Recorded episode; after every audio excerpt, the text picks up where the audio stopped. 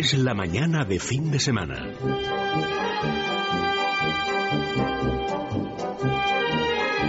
La hora de motor 16.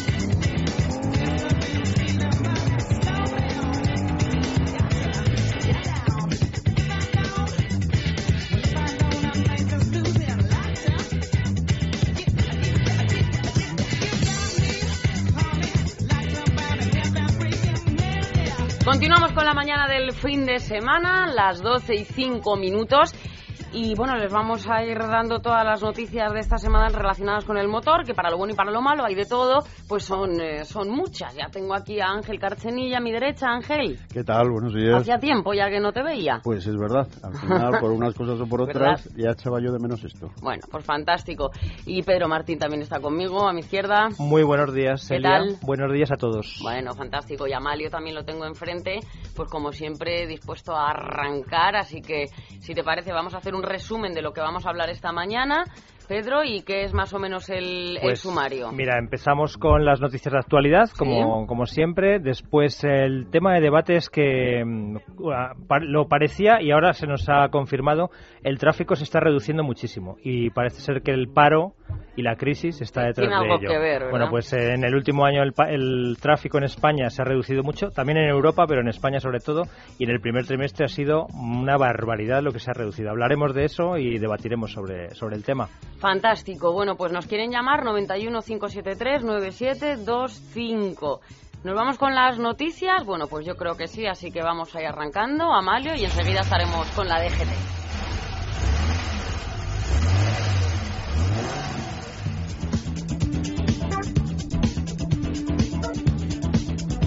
Pedro, primer titular. Pues mira, la reducción de velocidad en el transporte de viajeros aumentará los costes. Pues efectivamente, la reducción de la velocidad eh, pretendida por la DGT en el transporte de viajeros aumentará los costes del sector, incluidos los medioambientales, y un aumento de precios, especialmente en el transporte escolar, según un informe del Instituto Universitario de Investigación del Automóvil de la Universidad Politécnica de Madrid.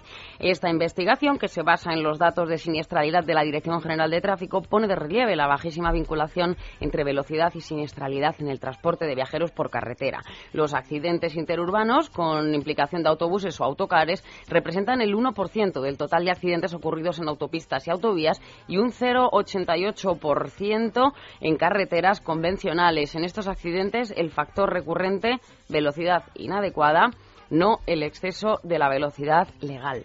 Hay que diferenciar inadecuada de la legal. Sí, bueno, siempre lo hemos dicho que, que lo peligroso es la velocidad inadecuada, ¿no? Ujú. No el hecho de que alguien supere un límite que al final es un límite legal, Sí. pero que no quiere decir que alguien se vaya a matar por ir a 90 en un sitio que está limitado a 60, sino concurren otros riesgos como pues obstáculos, niebla, superficie deslizante. demás. Efectivamente. Aquí además hay una cuestión y es que aparte de que evidentemente eh, reclaman que los costes se van a disparar porque tienen que hacer nuevos turnos, porque evidentemente los tiempos es decir, van a ser pues más largos, una de las cosas que dicen, que es siempre de lo que hablamos y era lo que acaba de decir Pedro, es la velocidad, la velocidad inadecuada. O sea, estamos siempre hablando de si la velocidad es peligrosa, lo que es peligroso es la velocidad inadecuada.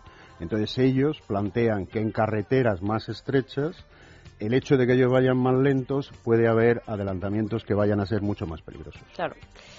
Siguiente Pues- noticia. Pues mira, Volvo ha mejorado su C30 eléctrico con más prestaciones y con una recarga que ahora se puede hacer en solo una hora y media.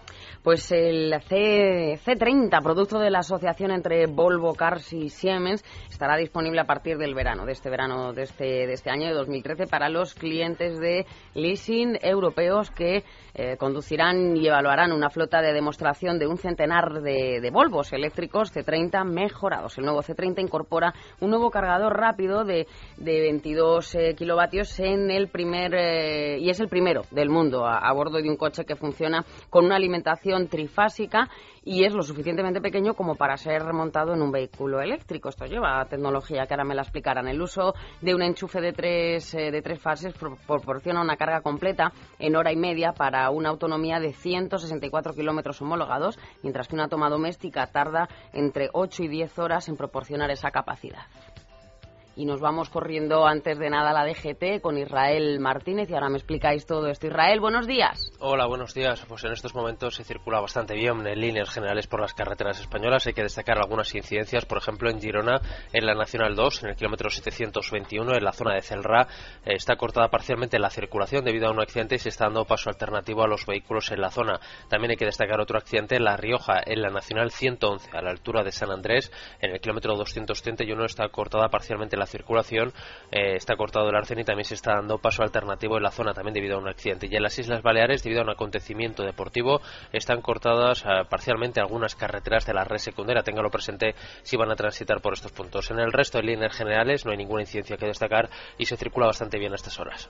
Pues Israel Martínez, muchísimas gracias. Decía que una tecnología, la del Volvo C30, interesante. Sí, te explico. los coches eléctricos tienen dos tipos de recarga normalmente. Un tipo de recarga en toma doméstica, ¿no? en un enchufe normal, que es una, un cable que llevan todos los coches eléctricos, pero luego hay una toma rápida, trifásica, que eso normalmente obliga a tener instalado en, en la casa o en el sitio donde vayamos a enchufarlo pues un aparato especial para que se pueda hacer esa recarga rápida. Bueno, pues eh, la gran novedad que trae Siemens y Volvo en su C30 eléctrico va a ser que ese sistema trifásico, que normalmente ocupa mucho, se ha reducido de tamaño y puede ir en el propio coche, con lo cual esas eh, recargas rápidas de hora y media van a poder hacerse eh, pues con mucha más facilidad. Está fantástico, claro. Está fantástico y además demuestra que aunque evidentemente va un poco más lento de lo que todo el mundo pensaba, el tema de los eléctricos es imparable. Ángel, con los eléctricos hablábamos el otro día, ¿verdad, Pedro? Y es una cuestión de pues también de la administración, ¿no? De alguna manera, la tecnología por parte de las empresas automovilísticas existe, las autonomías ya son bastante razonables y podrían incluso ir a más. Si ya llegamos a los 200 kilómetros, pues se podría llegar a, mucho más, pero precisamente vamos a hablar de ello en la siguiente pues noticia. Sí, pues sí, hablamos de la administración y parece que la administración se está sensibilizando porque el Consejo de Ministros ha aprobado ayudas para el vehículo eléctrico. Pues eh, esas ayudas eh, dotadas de 10 millones de euros que, que, se aplicarán sobre turismos, vehículos comerciales y autobuses. Este plan de ayudas tiene carácter retroactivo desde primeros de año, lo que implicará que de las ventajas se beneficiarán los vehículos adquiridos desde esta fecha. El plan de ayudas incluye mejoras como la disminución de las cargas administrativas, una simplificación de la tramitación y la posibilidad de la firma electrónica en la gestión de estas ayudas pues lo estamos viendo que cada vez mejora y, mucho más, ¿no? Sí, hace falta un respaldo de la Administración. Las marcas, desde luego, están haciendo todo lo posible en el avance tecnológico y más, más que van a hacer, porque para los próximos años se esperan grandes avances, por ejemplo, en, eh, lo que creo es el, cogollo del asunto, que es la batería, la capacidad de la batería. Porque ahí, además, es mm. que no solo son las marcas de coches, es que incluso... Eh, pueden influir hasta las investigaciones militares. Los militares están muy interesados en que las baterías eh, puedan ser de mayor duración porque muchos de los vehículos que en los que están trabajando, vehículos autónomos, sin piloto y demás, pues funcionan con batería y quieren que, tengan más autonomía de la que tienen. Bueno. En esto hay que decir que eh, las ayudas van a poder llegar hasta los 6.000 euros. O sea que es una cantidad absolutamente razonable. Eh, es verdad que lo han cambiado. Bueno, van a ser 5.500, perdón. Eran 6.000, lo han bajado, es verdad, con esta nueva lo han bajado a los 5.500 y eso lo hacen, es decir, eh, en, los coches que superen el modo eléctrico los 90 kilómetros por hora. Los que estén entre 40 y 90 serán 3.500 y si están entre 15 y 40 habrá que quitarles 1.000 euros. Y hay una cosa que se ha quedado fuera porque evidentemente en este país no debe preocuparle a nadie, desgraciadamente, que son las motocicletas. Es verdad, ¿eh? Cuando las motocicletas eléctricas, que hemos probado algunas ya en motor 16, son un verdadero invento, porque ahí sí que la diferencia de practicidad. ahí sí tiene, ¿verdad?, su utilidad y su rendimiento. Sí, sobre todo un scooter, un scooter que está pensado para hacer cortos desplazamientos, en una con un motor eléctrico, pues prácticamente tienen la misma utilidad. Fantástico. 91 573 9725 quieren participar, oye, quieren opinar precisamente de este tema. Hay muchos eh, motociclistas por las ciudades y el, campo de lo eléctrico pues ya lo abarca casi todo y insistimos, parece que poco a poco la administración se conciencia de, de ello. Nos vamos con la primera cuestión, ese debate, y por supuesto les seguimos invitando a que participen. 91 573 9725.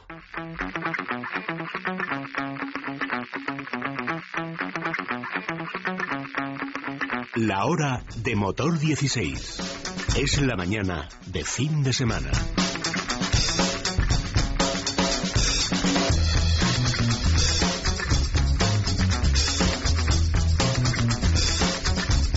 Pues como os decía, el debate que vamos a hacer hoy es eh, sobre un estudio, o a raíz de un estudio, del que es lo que se llama el medidor INRIX. INRIX es una compañía que se está dedicando en todo el mundo a medir eh, cómo evoluciona el tráfico. Y esto, que parece una cosa como que no tiene importancia, pues para las compañías, muchas empresas de transporte, de distribución y demás, tiene muchísima importancia. Bueno, pues esta, esta medición del tráfico en Europa, que han hecho, eh, basándose en 13 países, pues ha resaltado una cosa que muchos ya pensábamos, pero que ahora pues eh, tiene cifras, ¿no? Y es que el tráfico en España en, en el año anterior ha caído un 38%, o sea, en un solo año, y en el primer trimestre del, del, año esa caída está siendo del 57%. Y según INRIX, eh, esta caída está basada principalmente en la crisis y muy especialmente en el paro, que en España es altísimo, porque además el, el, otro país en el que hay un gran descenso del tráfico, que es Portugal, con un 50% de descenso, pues es el segundo país de Europa en, tasa de paro, ¿no? Entonces, bueno, pues sí que mm, un poco lo que tendríamos que hablar es si eso creemos que de verdad es así. Eh, incluso yo invitaría a que algún oyente nos dijera si él ha observado en sus eh, movimientos diarios eh, de ir y volver al trabajo o cuando sale los fines de semana que efectivamente hay, hay tráfico, porque hay menos tráfico. Porque además el estudio INRIX lo que nos dice es que ha caído tanto el, el tráfico en, en, España que ya las ciudades principales de España no están entre las de más congestión. ¿no? O sea, por ejemplo, Madrid. Eh, pues hasta ahora se perdían muchísimas horas de, de, de en tráfico, en congestión de tráfico, y ahora pues hay una media de 33 horas perdidas, ¿no? Cuando pues una caída del 36%, Barcelona 31 horas nada más, es una caída del 39%. Es decir, que las ciudades españolas son en las que más está cayendo el, el tráfico por culpa de ese paro, por culpa de, de la crisis económica, que bueno, también la subida del precio de los carburantes eh, y demás. No sé qué pensáis, no sé si vosotros habéis observado, Elia o Ángel, en vuestros desplazamientos cotidianos. Yo desde luego sí, yo porque uso, por ejemplo, una autovía todas las mañanas y hay sitios donde hace dos, tres, cuatro años había congestión y ahora pues se circula un poquito mejor. Fíjate, tengo aquí datos, por ejemplo, de, Barcelona, ¿no? Una de las ciudades que más ha reducido precisamente esas eh, congestiones por el tráfico, por la crisis. El año pasado, una media de 31 horas en colas frente a las 52 del 2011. O sea que fíjate, eso son sí se nota. O sea, lo que antes te costaba media hora, ahora te cuesta 15 minutos o, o 10.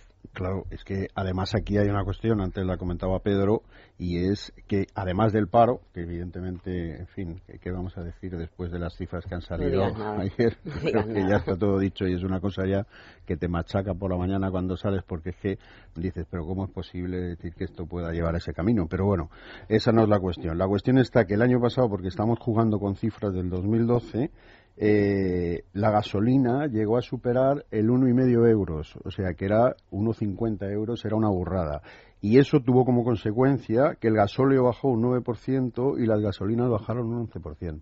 Entonces ese es un reflejo absolutamente clarísimo. Hay un detalle, eh, hace unos días estuve en Barcelona y estuve en un, en un barrio donde, bueno, pues la gente tenía eh, pues había familias que tenían dos coches, que era una cosa mm. muy normal, todo ese tipo de cosas. La gente está dejando el segundo coche. Hombre, claro. Entonces, había, no había plazas de garaje y ahora por todas partes hay eh, carteles de se alquila, se alquila, se vende, todo ese tipo de cosas. Claro, es que es, es imposible, vamos a aguantar el, el tirón. Sí, y luego además un poco el bombardeo por entre comillas que sufre el automovilista va más allá, es decir, porque eh, bueno, pues hace unas semanas hablábamos que se pretende subir los impuestos de circulación en los ayuntamientos. Eh, nos ponen un helicóptero que prácticamente desde no sé cuántos kilómetros de altura nos controla la velocidad y, nos dicen que es que va a haber 16, ¿no? Entonces, eh, bueno, a la gente se le quitan un poquito las ganas, ¿no? Y luego, bueno, pues que el dinero de bolsillo ha disminuido mucho. Fíjate si son medidas estúpidas porque al final todo eso a lo que conlleva es lo que estás diciendo, Ángela, que la gente deje el coche en casa, eh, en fin. La gente, pues para hacernos una idea, en España, tengo aquí el dato, ha sido precisamente un 38%. Eh, que cayó durante el primer trimestre del año pasado, frente al 18 en Europa, o sea que... Sí, en Europa también ha caído, es curioso, porque incluso en países donde no hay mucho paro, como, no sé, pues Alemania o el Reino Unido, eh, o que no hay tanto paro como en España, ¿no? Porque seguramente si a ellos les preguntásemos, pues dirían que hay mucho paro, pero porque tienen un 6 o un 7% y les parece mucho. Pero en esos países también ha disminuido el, el tráfico. Y es que, bueno, en general en Europa, pues eh, se ha cebado la crisis de una forma especial. Eh, es curioso, el, el, estudio INRIX destaca cuáles son las ciudades en las que la gente pierde más, más tiempo en las congestiones. Y la mayor, la, la, peor es Bruselas, ¿no? que se pierde una media de 83 horas. Y Londres está también entre las primeras con 72 horas, Rotterdam 71 uh -huh. horas. Stuttgart 65. Cuando, por ejemplo, decimos que en Madrid se pierden 33 horas al año, yo estoy seguro que muchos oyentes dirán, pues yo pierdo muchísimas más, porque habrá gente que pierda una hora al día en el atasco y, multiplicando, pues dice, oiga, yo pierdo 200. Pero bueno, esto es un estudio, es una media y habrá gente que no pierda absolutamente nada, pues porque no el trayecto en el que, el que frecuente, pues no haya esa congestión. Pero yo, por ejemplo, en Madrid ya no vivo esos atascos que hemos vivido, o sea, ni por la mañana, ni al mediodía, ni, ni por la tarde-noche, o sea, son atascos, pues sí, a veces, pues no sé, hay que poner, pues la M40, por ejemplo, que se atasca un poco por la mañana y qué tal, pero no son atascos, no. es que no tiene absolutamente nada que ver, o sea, es que yo entiendo que la gente al final, su presupuesto, además hay una cosa que se nota, siempre se ha notado, pero ahora eh, se nota muchísimo más, y es que los primeros días del mes hay más tráfico que, es decir, a partir de, de, de mitad de mes. Y entonces es que hay gente pues que evidentemente no mueve el coche. Sí, sí, que a partir de mediados de mes pues eh, empieza a usar más el transporte público porque ya no hay dinero para, para llenar el, el depósito. Y, y, bueno, yo... Me... Espera, es que me hace gracia porque la DGT, no sé si sabéis que tiene ya una, una aplicación para los smartphones, para los teléfonos, en la que te dicen pues la dónde tienes una gasolinera cercana, dónde tienes un atasco, pues no vayas por la M30 que ahora mismo está congestionada, eh, los límites de velocidad te los va recordando y claro, pues de manera graciosa nos da pie también a pensar que pues si no dicen que no se puede usar el móvil desde la CGT, ¿para qué te hacen una aplicación para que vayas en el coche? Digo, eh, digo yo, que vayas en el coche mirando dónde hay atascos y dónde no. Sí, Pero... bueno, incluso no, son, no solo el móvil, es que incluso muchas de estas aplicaciones van ligadas al, al navegador del coche Claro. y ha habido campañas de la DGT en las que nos han multado por, por manejar el navegador eso, del, es que no del sé, coche en marcha. Pero, pero sabéis que la aplicación que va, iba precisamente a mencionar eso, al navegador del coche, detecta que tú en un momento determinado tienes un atasco en una zona por la cantidad de móviles que están funcionando. Sí. O sea, que, que cuando a ti te lo está anunciando es porque ha detectado que ahí están, en esa zona están funcionando muchos móviles y entonces es cuando dice aquí hay atasco. En fin. Sí, de hecho, el estudio este de, de INRIX del que estamos hablando, pues se hace en base a millones de datos procedentes de su propia base de datos histórico, pero también a todos los datos de, mm, procedentes de navegadores, pues de smartphones, de flotas comerciales que tienen instalados GPS, es decir, que, que ellos, eh, todos estos datos que se, que se hacen son datos reales, es decir, no son una encuesta que le han preguntado a alguien, ¿usted cuántos minutos pierde al día? Y ha dicho, pues mm, 40 minutos. No, estos son datos reales, ¿no? Y, eh, cuando decimos que el- el- las congestiones se han reducido, es que realmente se han, se Se han han reducido, reducido. ¿no? O sea, que, que es que la gente circula menos, eh, los fines de semana la gente saca menos el coche y, y, bueno, pues la crisis se está cebando de una forma cruda, ¿no? Con, con el automovilista, ¿no? Eh, Totalmente. Bueno, pues las eh, 12 y 23 minutos. Insisto, si quieren participar en estos debates, nos quieren plantear otras cuestiones, 91 573 9725. ¿A dónde vamos, Pedro? pues, Pues, mira, pues ah, hay una cosa, sí, sí, Sí, me gustaría sí. decir una cosa que también podrían participar, que son los concesionarios que están viviendo la crisis de una forma absolutamente salvaje. Sí, totalmente. Porque aquí no nos engañemos, quiero decir, la marca de coches lo que no vende aquí lo vende en otro sitio, por ejemplo China. ¿Eh? O sea que, pero los que tienen que vivir solo y exclusivamente de lo que es el mercado nacional son los que están pasándolo mal.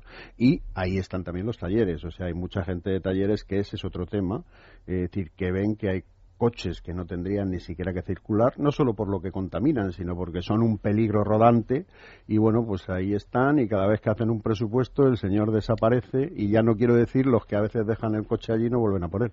No, incluso los eh, propietarios de estaciones de servicio seguramente nos podrían contar mucho, porque claro, si se está reduciendo el tráfico en estos porcentajes de los que hablamos, pues es eh, más o menos una misma proporción eh, lo que echa menos la gente de combustible. Yo, yo mm, bueno, pues mm, debido al tema de las pruebas de coches que hacemos, pues estamos siempre en estaciones de servicio y ahora veo mucho esto de 10 euros, 5 euros incluso, o sea, 20 euros como máximo. La verdad es que sí. Bueno, pues también nos interesa que nos den su opinión sobre ese tema.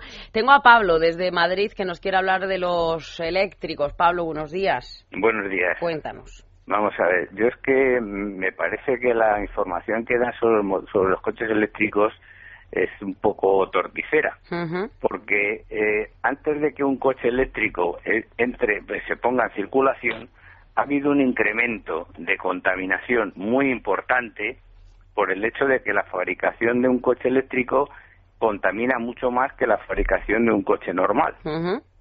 Tiene otros elementos diferentes. Y luego, porque... O sea, que lo que ganamos por un lado lo hemos perdido por otro. Por lo menos en una parte importante.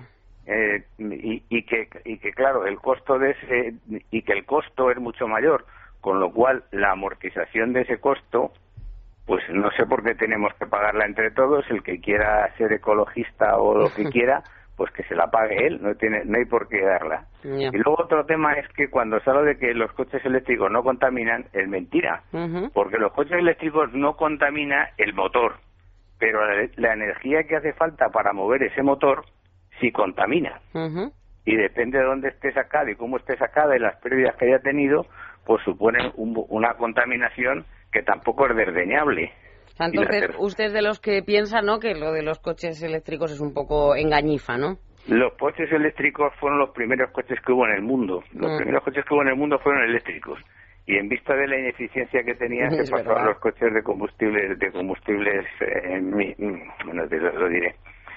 Eh, pues entonces yo lo que lo que quiero o lo que me gustaría es que fueran más estrictos en los comentarios y explicaran todos estos factores para cuando se diga que uno contamina, pues que sí que contamina y en qué proporción contamina con relación a si no se hubiera hecho eh, así la transformación entre la energía eh, química y la eléctrica se hubiera hecho en el coche o se hubiera hecho en una central eléctrica. Pues mire, pues mire, le voy a comentar, le voy a dar la razón en parte, efectivamente, eh, solemos decir eh, coches de cero emisiones cuando eso incluso lo utilizan las marcas y a veces lo utilizamos nosotros. Y eso es incorrecto. Y además le voy a decir una cosa los coches eléctricos efectivamente tienen un nivel de emisión basado en de dónde ha salido la energía eléctrica necesario para recargarlo y eso depende del país. Es decir, eh, los coches eléctricos, su nivel de emisiones de CO2 real es, por ejemplo, muy bajo en Francia, donde la energía se saca mayoritariamente de las centrales nucleares, con un porcentaje del setenta y tantos por ciento.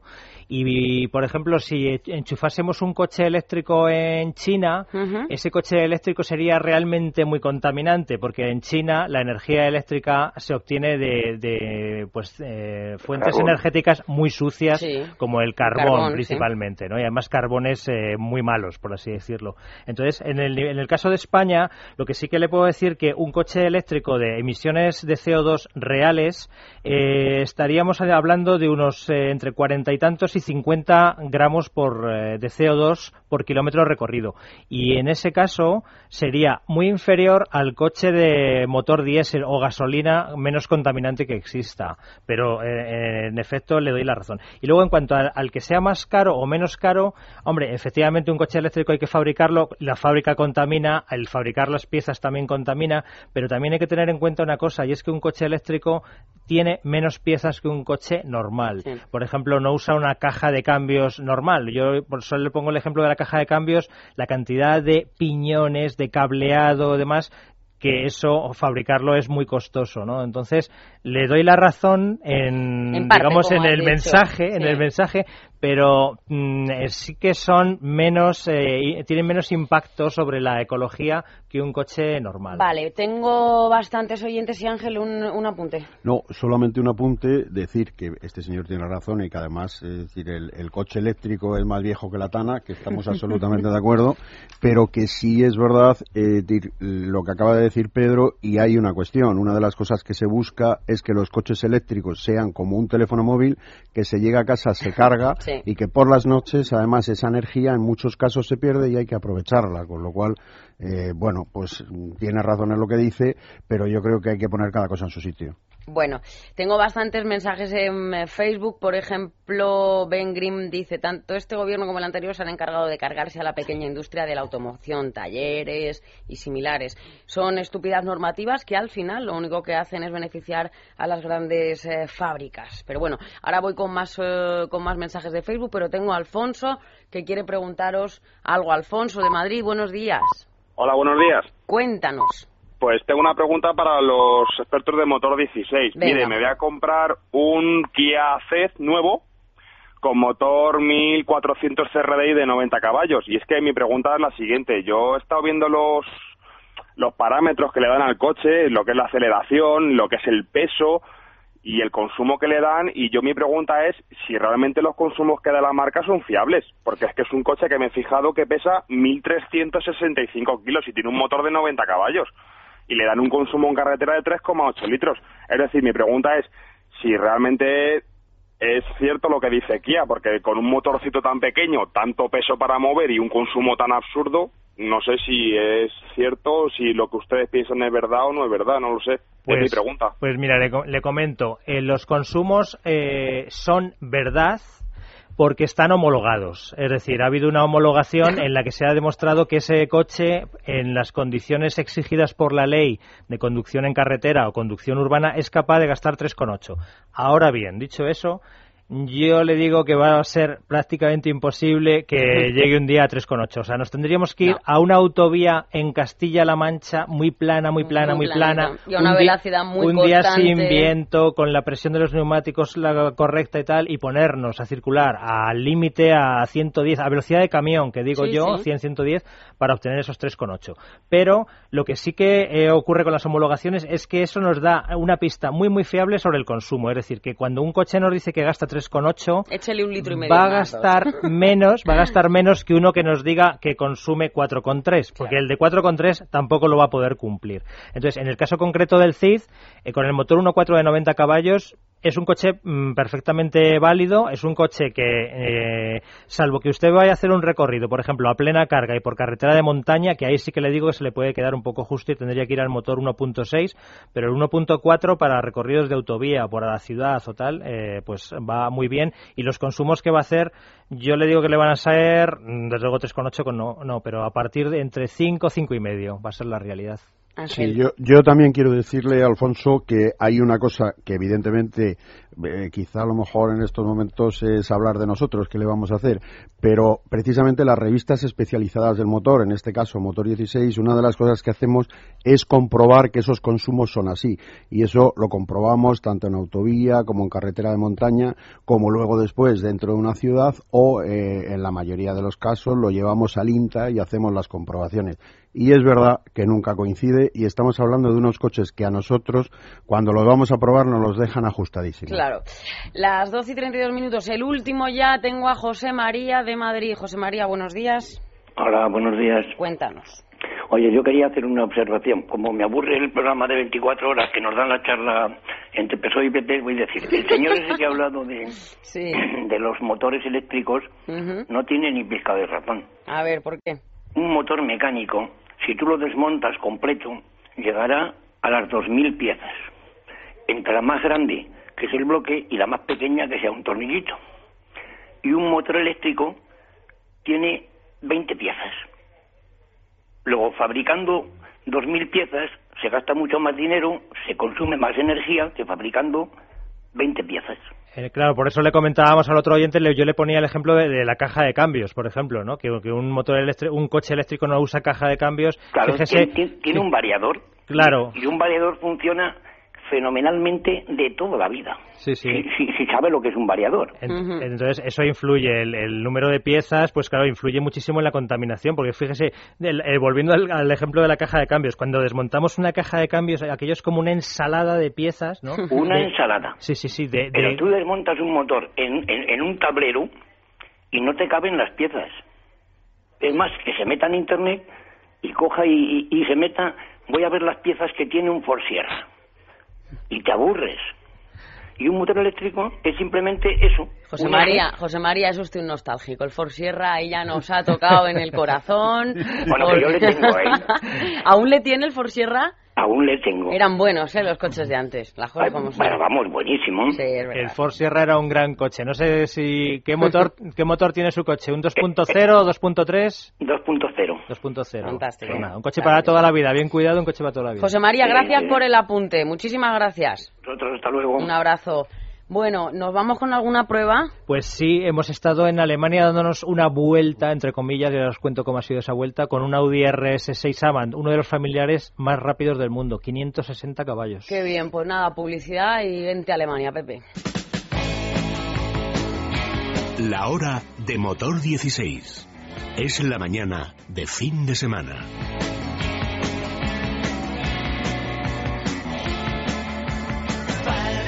Pues lo que os contaba, Audi RS6 Avant es un coche familiar de casi 5 metros de largo, con un maletero inmenso, 565 litros ampliable a 1680 y la gran particularidad pues um, se encierra bajo el capó. Los coches eh, más deportivos de Audi eh, se llaman RS y este desde luego hace honor a esas siglas porque tiene un motor de 560 caballos con doble turbo. Fijaros que es un coche que pesa más de 2 toneladas ¿eh? y sin embargo acelera de 0 a 100 en 3,9 segundos. Qué barbaridad. ¿eh? Y bueno, pues para que tiene una velocidad máxima limitada a 250 kilómetros por hora, pero si el cliente lo, lo pide, se le puede poner un límite especial a 280 y si el cliente también lo pide, se le puede subir el límite de velocidad a 305 kilómetros por hora, ¿no? Que, que yo creo que algunos se están echando las manos a la cabeza. Mm, Bueno, tú estuviste a punto.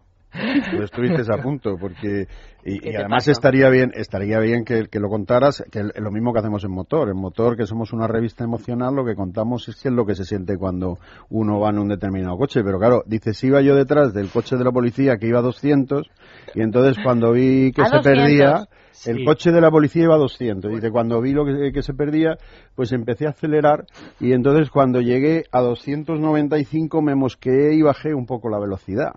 Eh, Cuéntanoslo. a ver, cuento, vamos por, por partes porque a ver si ahora cuando favor, salga tengo. Hombre, eh, a la eh, patrulla de tráfico. No, no, no, no. En- que en Alemania. En Alemania, en Alemania, Pues en evidentemente, hay velocidad libre, pero bueno. eh, Perfecto. Bueno, como digamos que por lo que me pagan es por probar los coches, pues pues nada, yo voy a Alemania y, y nada, y voy con mi carnet de conducir Y sacrificado. me, me subo y lo pruebo. Entonces, en Alemania, pues efectivamente circulábamos por una autovía, una autopista, un autobahn, ¿no? que se llaman allí, y íbamos por un tramo que estaba limitado a 120, porque aunque hay muchos tramos sin límite de velocidad, hay tramos que están limitados a 120 e incluso algunos a menos, ¿no? Bueno, pues íbamos por un tramo a 120 y 100 metros por delante de nosotros iba un BMW Serie 5 familiar del Polizei, ¿no? De la, de la policía de tráfico alemana. Entonces, claro, nosotros veíamos que nos acerca, íbamos a 120 los dos, separados por 100 metros.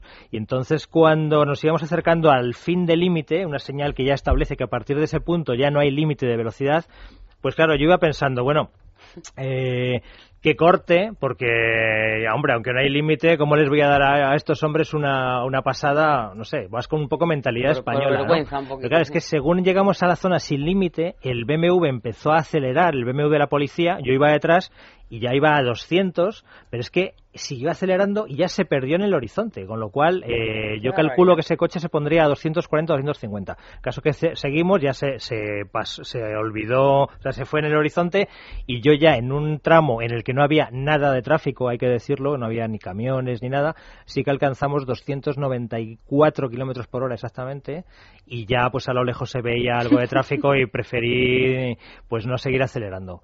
Eh, bueno, pues esto que a lo mejor a los ojos de un español suena un poco a barbaridad, en Alemania se hace desde hace décadas la cosa funciona porque la gente, por ejemplo, cuando se va a cambiar de carril, se asegura antes por el retrovisor de que no viene nadie deprisa y tiene una gran ventaja poder ir a estas velocidades y es que llegas antes a los sitios. Es decir, eh, puedes ir a una, a una ciudad que está a 200 kilómetros de distancia en una hora.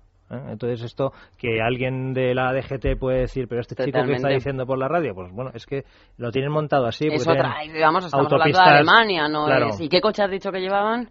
Ellos llevan un BMW Serie 5 familiar. Aquí llevamos, que está fantástico, el Citroën C4, suelen llevar, la Picasso, va estupendo, el Focus también, que es fantástico. Son esos más o menos los que lleva la policía, pero oye, también. Bueno, pero los grandes especialistas dicen que a determinadas velocidades que a uno se le nubla la vista, eh, se le va la cabeza, todo ese tipo de cosas. No es verdad, ¿no? Aquí lo único que hay que hacer es ir muy concentrado. Es decir, tú no puedes ir a más de 200 kilómetros por hora eh, discutiendo con el de al lado, moviendo la emisora, nada, eso tienes que ir concentrado, mirando muy allá, es decir, tienes que ir mirando a, a 500 metros de distancia. muy adelante, y, y, sobre todo, si tú en un autobahn vas a 140, lo que tienes que hacer cuando vas a adelantar a un camión, asegúrate por el retrovisor de lo que no viene nadie, ¿no? Porque entonces puede haber un problema.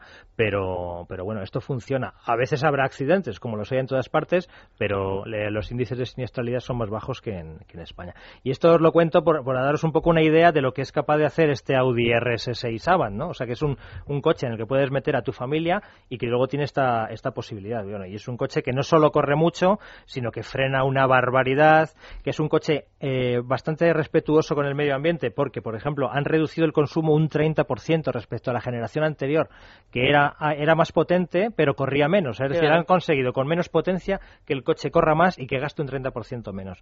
Y bueno, pues luego es una maravilla, ya una tracción 4 especial, una suspensión neumática eh, que han hecho específica para este coche que hace que el coche vaya más pegado al suelo.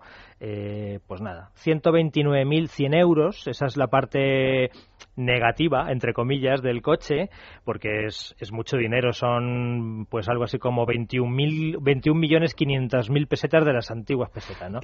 Pero, pero ventaja del coche, pues que tenemos dos en uno, o sea, tenemos un súper deportivo y tenemos un coche para llevar a la familia de viaje a, a comer un corderito a Segovia o, o, a comernos un gazpachito a Córdoba. Pues muy bien. Claro, y además lo ves así, son 60.000 cada uno.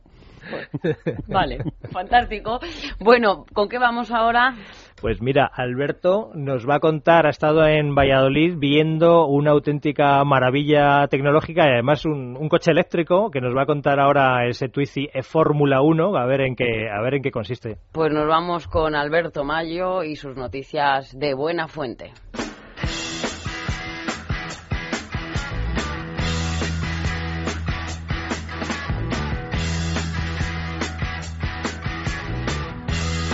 La hora de motor 16.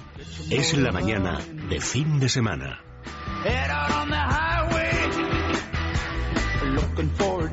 Alberto, buenos días. Hola, bien, ¿y vosotros? Pues estupendos, cuéntanos. ¿Qué tal, Elia? Pues muy bien. Has estado en Valladolid, Alberto, ¿no? Viendo una cosa muy, muy... un juguetito. Es un vehículo insólito. es atómico, ¿no, Alberto? un Renault Twizy con un motor eléctrico de Fórmula 1, porque como sabéis los coches de Fórmula 1 actualmente, además del motor de combustión interna, llevan un motor eléctrico para ayudar en los adelantamientos y este motor eléctrico que llevan todos los Fórmula 1 equipados con motor Renault es el que la propia Renault ha instalado en el Twizy para convertirlo en un vehículo atómico. Pero, pero además creo, Alberto, eh, que bueno, alerones, neumáticos lisos de carreras, fibra de carbono y hasta el volante además es como si fuera uno de Fórmula 1. Claro, porque desde el volante tú modulas el, el tiempo en el que puedes accionar el, el KERS, que se llama así el, el KERS de los Fórmula 1, y también puedes regular la intensidad de entrega de potencia. Lo que pasa que es un sueño que dura muy poco solo 14 segundos. Pero, pero en 14 segundos eh, eh, gana 80 caballos, ¿no? Sí, sí, en ese, en ese momento tiene un, un, suplemento de 80 caballos durante esos 14 segundos, o bien si lo repartes, como te digo, ¿no? Entonces esto lo que proporciona es una aceleración espectacular. La velocidad máxima no es de 110 kilómetros hora, es muy discretita, pero sin embargo la aceleración es, es tremenda, es, es de, de 6 segundos en en acelerar de 0 a 100 kilómetros por hora, lo que es una cifra de un vehículo superdeportivo. Es, es una fórmula de, de acercar al gran público la tecnología eléctrica, la tecnología de la Fórmula 1, ¿no? Porque, como bien sabéis, el Twizy es un vehículo urbano. Bueno, pero lo que sí es verdad es que para el gran público es una demostración de que toda la tecnología de la Fórmula 1 luego después se aplica en determinados coches, aunque supongo que estos coches pues evidentemente no van a estar al alcance de que lo pueda comprar cualquiera, ¿no? Evidentemente este este vehículo es un ejemplar único, no se va a fabricar en serie, pero pero como como bien dices, la tecnología eléctrica, la electrificación ahora está tomando muchas experiencias de la, de la competición y, viceversa. Se está, está viendo un trasvase porque la tecnología eléctrica en este momento vive su, su época de oro, ¿no? Con, un, incremento notabilísimo en las prestaciones de las baterías, en el rendimiento, la durabilidad, eh, la fiabilidad, la autonomía y eh, ahora eh, es, es, una es una época de oro, como decimos, para estos coches porque se están consiguiendo resultados espectaculares. Obviamente todavía es una, una tecnología mm, en fase de desarrollo porque estas estas baterías aún van a evolucionar más. Es una tecnología que todavía es cara, pero todos los fabricantes, como habéis dicho, apuestan por ella y nadie, ninguno tiene duda en que es el futuro. Eh, Alberto, cuando vi las, las fotos del, del, coche, la verdad es que me vino a la memoria un juguetito parecido que hicieron en Renault Sport hace muchos años, que fue el Renault Space F1. O sea, ¿recuerdas aquel monovolumen con la mecánica de un, de un Fórmula 1? Sí, le, pusieron un motor V8, creo que era, y lo conducía el Empros. Este lo han pintado con los mismos colores, con el mismo color anaranjado de aquel Space F1, que es, eh, son los colores de, de Renault Sport. Bueno, los, los radioyentes podrán verlo en detalle en el, en el número de motor 16 que sale el martes próximo, porque ahí hay unas fotografías que se ve con todo, con todo lujo de precisión, pues todos estos aditamentos estéticos, los neumáticos que son de, de un monoplaza, de Fórmula Renault, aunque tienen el mismo tamaño, los alerones en fibra de carbono, en fin, todas las, todas las peculiaridades del coche que se ha convertido, por otra parte, en un monoplaza, porque como sabéis, el Twizy es un vehículo para dos ocupantes, pero este Twizy RS F1, que así lo han, lo han denominado, lo han convertido en monoplaza al quitar el, asiento trasero para poner ahí el, el KERS, el, este segundo motor eléctrico y su batería. O sea que Renault continúa con su apuesta por los eléctricos. Además, ahora recordar que se inicia la comercialización en España del Zoe, que es un, vehículo eléctrico muy interesante de tamaño Clio. Pues, pues nada, pues Sí, bueno, desde luego eh, es un todo es un, un futuro que está que está abierto eh, Renault con, con este KERS del Twizy ya ha ganado seis campeonatos del mundo de Fórmula 1, tres de pilotos y tres de constructores y lo que hay que tener es amplitud de mira y saludar, eh, darle la bienvenida a todo este tipo de, eh, experimentaciones que se hacen que algún día van a acabar en el, en el coche de, de, serie que todo el mundo pueda adquirir. Bueno, pues precisamente lo que decía Carchenilla hace un momento, ¿no? que la propia Fórmula 1 muchas veces bueno, pues se va sirve de inspiración, ¿no? Para estos coches y poco a poco se van acoplando esas tecnologías. Así que, Alberto, me voy a ir corriendo con el amigo Javier Rubio que nos va a hablar precisamente de eso, de la Fórmula 1. Muy bien, muy bien. Saludos, Elia. Un abrazo, gracias. Adiós. Javier, buenos días. Buenos días, Silvia, ¿cómo estáis todos? Pues eh, muy bien y bueno, pues sobre todo dispuestos a hablar de Alonso, por supuesto, que además ese fallo esporádico, como así han dicho, ¿no? Eh, propio Marc que lo ocurrido en Bahrein, que no volverá a repetirse, ¿verdad? Están como muy, muy fuertes en este tema.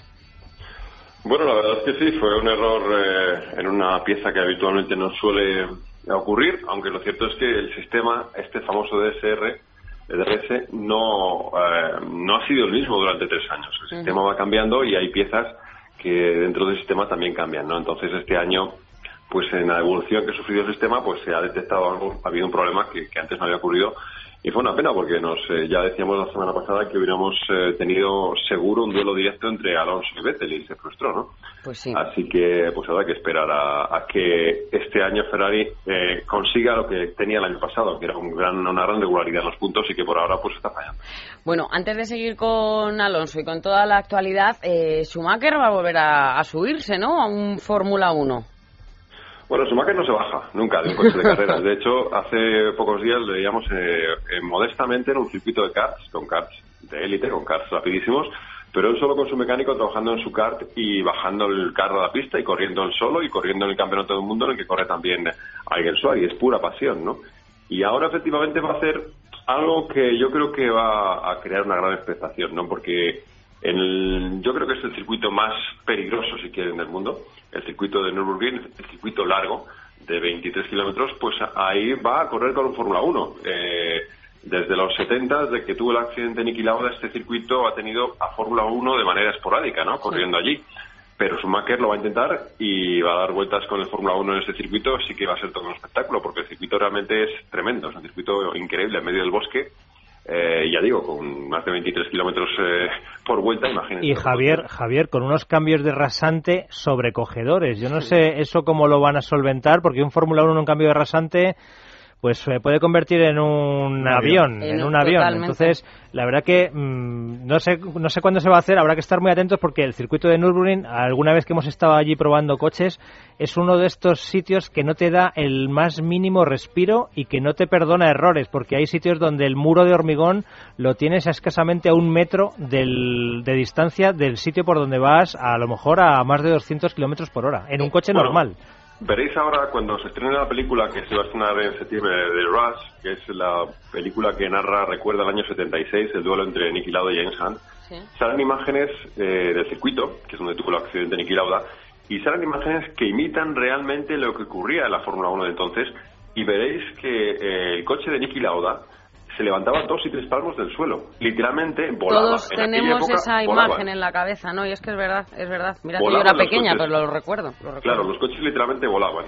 Además, eh, es un circuito que cuando normalmente siempre hay humedades, en zonas de pista de sombras, eh, tiene muchas curvas diferentes que es difícil memorizar.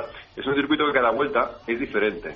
Y en un Fórmula 1, que quizás sea el monoplaza más crítico, el coche más crítico para conducir, pues es tremendo. No imagino que el coche lo pondrán blandito, no será una configuración 100% que se utilizaría en una carrera, y lógicamente el piloto sabrá muy bien dónde tiene que acelerar y dónde no, ¿no? Porque literalmente eh, los coches pueden volar allí en este circuito. Y además hay zonas de compresión que, Pedro, que tú, tú lo has vivido, son tremendas. Digo compresión cuando bajas y subes en algunas zonas eh, notas cómo te aplastas contra el coche y contra el suelo. Es un circuito que le llaman el infierno verde y, cuando llegas allí te das cuenta por qué se llama así, porque son veintitantos kilómetros, son, no recuerdo el número exacto de curvas, mm, creo que superan las 100, es casi imposible de memorizarlas, eh, yo creo que hasta, que no has dado pues por lo menos 50 vueltas al circuito no te sabes todas las curvas.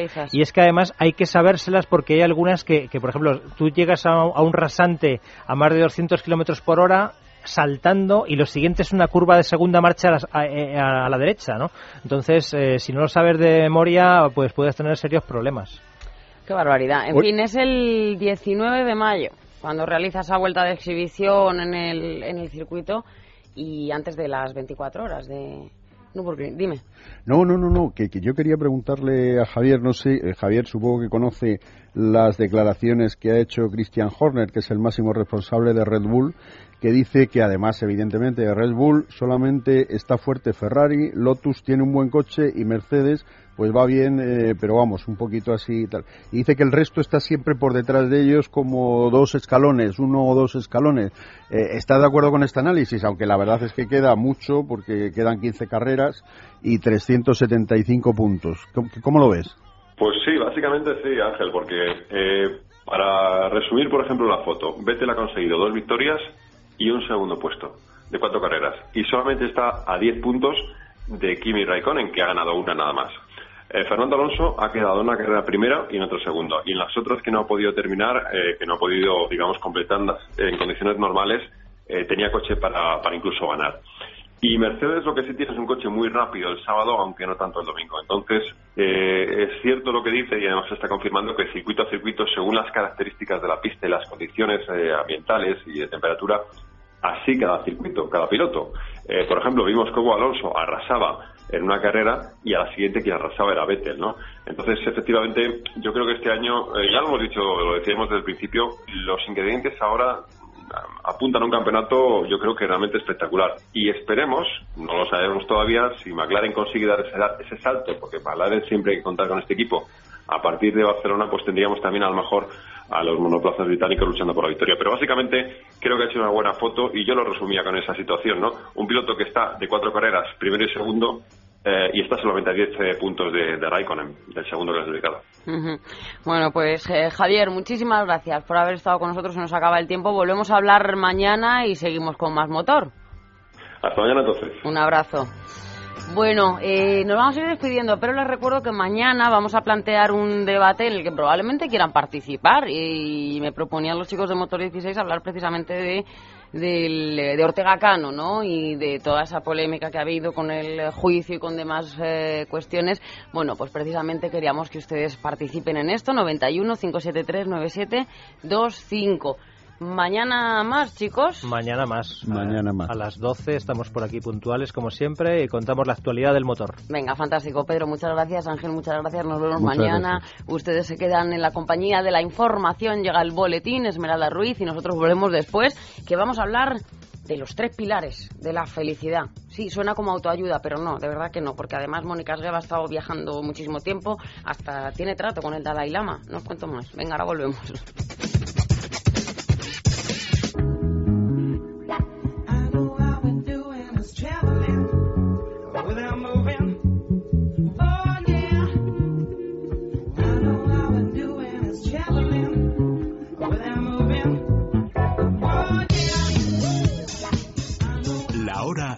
Motor 16.